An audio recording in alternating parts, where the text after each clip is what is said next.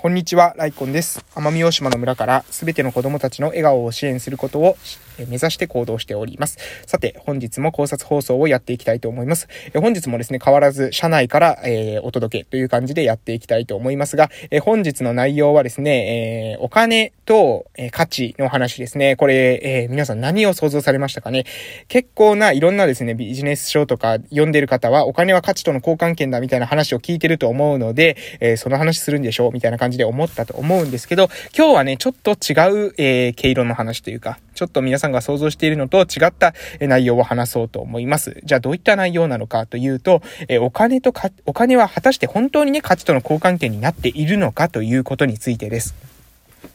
はい、これではどういうことなのかというと、まずね、そもそも、えお金は価値との交換権ですよねっていうことに関してはですね、まあ確かにそういう側面がありますし、えー、まあ、うん、一定の事実であるというふうに私も考えます。しかし、えー、果たしてね、その全てのものにおいてそれが成り立っている、現状成り立っているかというと、え、そうじゃないんじゃないかな、そういう状態じゃなくなっているんじゃないかなというふうにも、え、考えます。っていうのが、どういうことかというとですね、えー、今ね、あの、確かに物を、物と商品を売っているっていう側面に関しては、商品をね、何かお金をか、お金で商品を、え、売る1000円もらって何かしらの商品を売るえ1000円分の商品を売るっていうものに関しては、確かに価値と交換されていると思うんですよ。1000円分の価値がある何かと、え、その商品を交換している。えー、?1000 円分の、1000円と1000円分の価値がある商品と、交換しているということになると思うんですが、ですが、今の、この私たちの社会の中で、そういった交換だけじゃなくて、金、金融っていうものがありますよね。金融経済がありますよね。で、この金融経済っていうのが、えー、を考えると、実は、そのお金と価値との交換権お金は価値との交換権とだけは言い切れないんじゃないかなというふうに思います。果たしてそれはじゃあどういうことなのかと言いますと、ちょっと例え話を出しますね。えー、例えばですね、私がピザを作りたいというふうに考えたとします。ピザをですね、美味しいピザをみんなに届けたい。そうすると美味しいピザをもし私が作れたら、これは実体価値を生んでいることになりますよね。え価値を生むことになります。えー、美味しいピザを作るという価値を生むことになるんですが、ですが、その時にですね、ピザってこういきなり作ってもね、作れないんですよ。どういうことかというと、まあ、例えばね、いろんな必要なものがあると思いますけど、えー、例を挙げると、かまどとか必要ですよね、ピザで。まあ、かまどで焼くピザの場合はかまどが必要ですよね。で、そうなった時に、じゃあどうやって作る、どうやってそのかまどを用意するのかっていう時に、え、かまどを自分で作るっていう方法もあります。え、もちろん自分でかまどを作っていくっていう方法もあります。で、これの他にかまどをどこからか調達するっていう方法もありますよね。要するに誰かに作ってもらうとか、誰かから買うとか、そういった方法ですね。えー、あると思うんですけど、私はこの、このことにか、この、これに関してですね、え、かまどは実際は、その、買ったりとか、え、他から調達した方が合理的だというふうに思います。それはなぜかというと、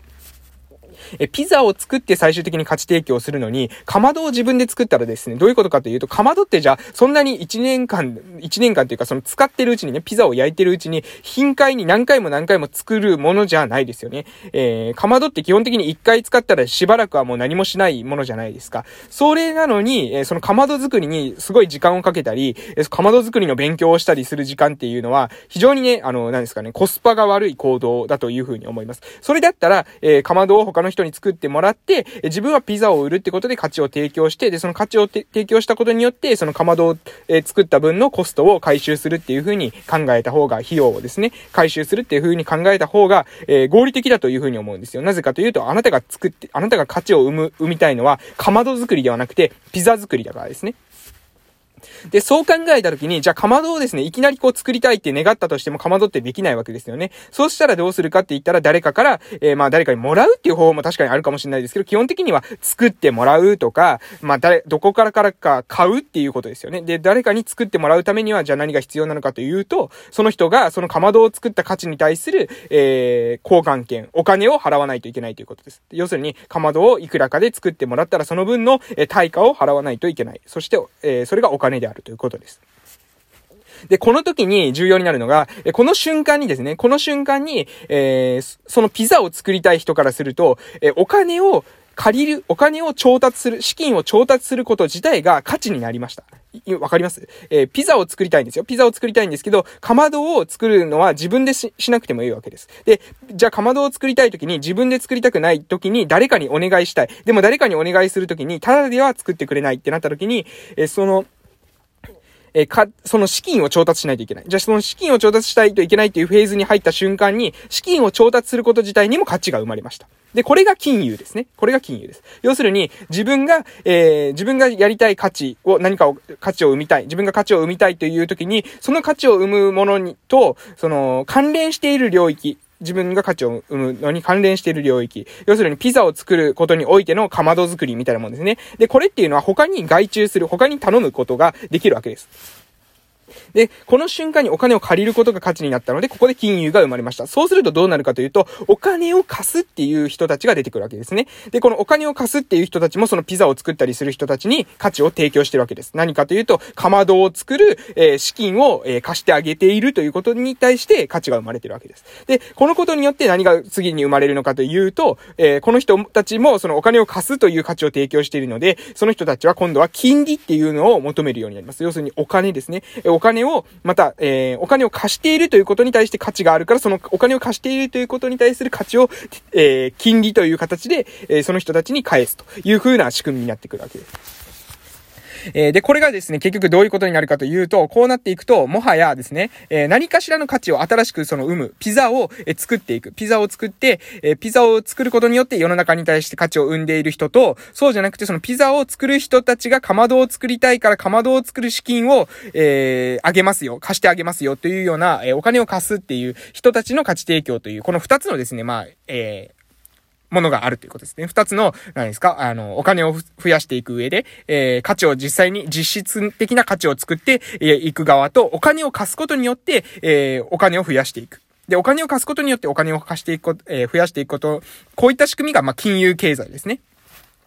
で、それに反して、まあ、お金をお金じゃなくて、その、何ですか？ピザを作って価値を提供していくっていうのが、まあ、実体経済というふうに言ってもいいかもしれません。そうすると、えー、この二つのものがあるんですけど、じゃあ今ですね、世の中がどういうふうになってるのかというと、えー、このトマ・ピケティさんの本で、えー、21世紀の資本論かな、え、そういった本があって、で、その中にですね、R 大なり G っていう公式が出てくるんですね。で、これ何かというと、資本収益率が R です。R は資本収益率。で、G っていうのは経済成長率なんですけど、え、これ要するにどうなる、どういうことかっていうと、資本収益率、要するに、まあ、その金融の仕組みに生まれてくる、よって生まれてくる、投資とかによって生まれてくる、お金を貸したりとかして、え、生まれてくるような仕組みで出てくるお金と、経済成長。まあ、さ、さっきで言うならば、え、ピザを売って稼いだお金、その労働によって稼いだお金って言ってもいいかもしれません。えそれでは、じゃあどちらの方が実際に、えお金をより多く生み出すのかというと、えお金を貸してお金を生み出している人たちの方が、え実際はですね、え実、そのピザを焼いておか、えお金と交換してもらう人たちよりも、えお金の増えていくスピードが速いということです。で、これがね、え、これが私はかなりシステムがですね、エラーしてるポイントじゃないかなと思いますけど、こうなるとですね、じゃあどういう風に皆さん心理を持っていきますか？ピザを焼いてですね、ピザを焼いている人たちより、ピザを焼いて お金を稼ぐ人たちよりも、えー、お金を貸してお金を稼ぐ人たちの方が、えー、多いと。お金を、お金を貸すだけですよ。要するに、えー、別に自分が何か新しいものを作るとかじゃなくて、持っているお金、そのお金を貸すことによって、え、その金利で得られる、え、収益率の方が高いってなった時に、皆さん、え、自分が新しい実体価値を何か生み出そうというふうに思いますかってことなんですね。おそらくですね、多くの人はその実体価値を生み出すよりも、お金貸してた方が楽じゃね？っていう風に思うと思うんですよ。なぜかというと、それ何もしなくても金利だけでね、稼げるわけですから。で、そうなった時にどうなるのかというと、実体価値が、実体価値よりもお金を、えお金を貸して、え稼ぎたいというふうにみんなが考えるとどうなるかというと、お金を、え貯め込もう、貯め込もうっていうふうにみんながし始めるんですよ。お金を貯め込もう。だってなぜかというと、お金を貸した方がですね、えー、自分が頑張って労働していくより、お金を貸した方が、えー、お金増えるので。ってなった時に、お金を貯めよう、お金を貯めようというふうにみんなが思考が、え、そっち側に行く。そうするとどうなるかというと、経済っていうのは、お金っていうのはまあ血液と一緒ですね。循環してないと、えー経済っていうのは回りません。で、えー、誰かがですね、溜め出す、誰かが止め出すと、これどうなるかというと、えー、っと、お金っていうのは価値との交換権、交換権でしかないのにもかかわらず、その交換権なのに自己増殖するんですよ。自分のところに蓄えとったら、それを、えー、貸すだけで増えていったりするわけですね。なので、みんなが止めよう、止めようとします。そうすると、例えば心臓がですね、えー、自分のところで血液を止めようとか、腎臓が自分のところで血液止めようとか、胃とか肝臓とか腸がですね、自分のところで血液止めようってなったら、血流が回らないから体の細胞って死んでいきますよね。これと一緒緒で、私たちの社会っていうのも、えー、その自分たちが自分たちのところだけでお金を止めよう止めようという風にすると、えー、血液が回らない、お金が回らないことになって、えー、その結果ですね、全員が、えー、死んでしまうと。全員が衰退してしまうということになってしまうわけです。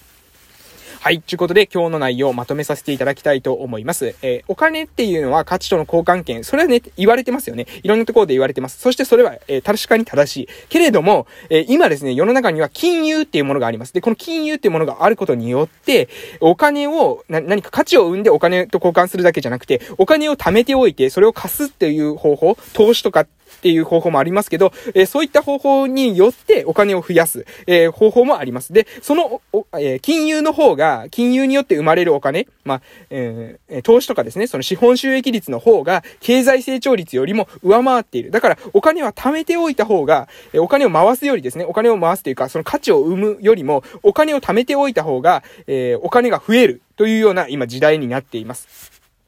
で、これに対してですね、皆さんどうですか？これ、本当にいいんでしょうかね？その、ピザを作るよりも、えー、ピザを作らずにお金を貯めてた方がいいわけですよ。そうすると、誰もですね、実質的な価値を生み出さなくなってしまいます。で、誰も実質的な価値を生み出さないということは、これどういうことかというと、えー、世の中にですね、お金はたくさんあるけれども、全然ですね、その、お金と交換するもの、交換する実体価値がなくなっていくってことなんですね。えー、ここに対してですね、問題意識を持っている人っていうのが、え、少ないような気がしています。ということで、私はね、ここに関してですね、アプローローチする方法っていうのを考えてますので、それに対してですね、行動を一つずつ積み上げていきたいなというふうに思います。え朝からですね、結構難しい話を、えしました。まあ、ただ流れるのは夜だからいいでしょうか。えまたですね、こういった話もどんどんしていきたいと思います。えライコンラジオぜひですね、また聞きに来てくださいますと嬉しいです。それでは、え私は仕事に行ってきます。えありがとうございました。失礼します。